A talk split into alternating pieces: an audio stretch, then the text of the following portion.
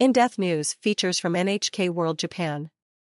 UN official for Palestinians describes dire conditions in Gaza Strip. The United Nations Development Programme has maintained a presence in the Gaza Strip since 1989. Many of the group's workers remain on the ground despite the dramatic escalation in violence that began earlier this month. NHK World spoke with Noguchi Chitose, the Deputy Special Representative of the UNDP's Program of Assistance to the Palestinian people, about the work being done to provide support amid the barrage of Israeli attacks. This interview took place on October 26. Comments have been edited for brevity and clarity. Q, you're based in Jerusalem now.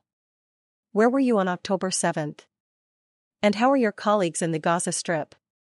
I have been based in East Jerusalem since July 2021, and I was here when the escalation started. We currently have about 48 staff in Gaza, but if you include their family members, the figure is about 280. Many of our colleagues in the north headed south when Israeli authorities issued an evacuation order. Many others had no choice but to stay in the north. This has been devastating for them. Unfortunately, even our colleagues who evacuated are still very much affected. They are living in dire conditions, and a lot of air raids are taking place in the south as well. And very sadly, many have lost extended family members. They're having trouble securing water and food, and they don't have electricity. They only have intermittent communications.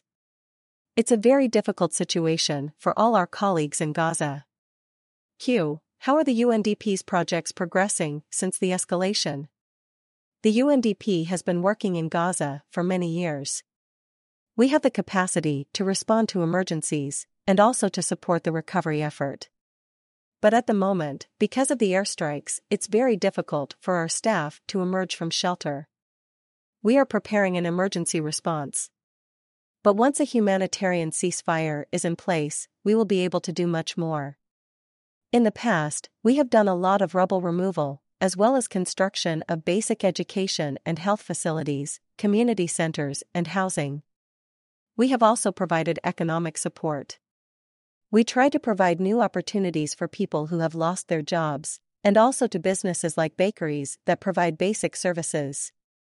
In the longer term, we have been really focusing on strengthening the resilience of the Palestinian people. Q. And what do you think is most needed from the global community now? The international community is working toward having a humanitarian ceasefire in place. I think a lot of humanitarian aid is ready to go. In past hostilities and escalations, tens of millions of dollars have gone in. But in this case, because the destruction is so immense, there's going to be a need for hundreds of millions, billions, to help Gaza recover.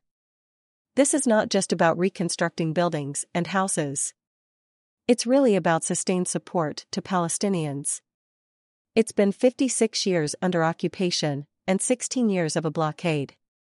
This really does need to stop. Otherwise, there is no future for the people of Gaza and the people of Palestine. So we are calling on the international community, first of all, for a humanitarian ceasefire, but also for sustained support so that the Palestinian people can have a future. Q. You were in Gaza during the last flare up in violence, which lasted for 11 days in May 2021. What was that like? At the time, I felt nobody should ever go through this even once. It's impossible for people to endure this over and over again.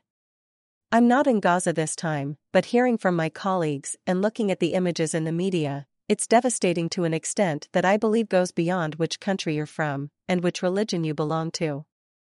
If you look at the images, if you hear the stories, it's impossible for human beings to not ask for this to stop. I believe governments do have a say, and governments do have a role. UN staff, UN agencies, humanitarians, and the international community have a role. Actors have a role. We all do.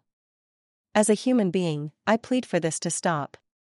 Koyama Shoko. NHK World. Correspondent.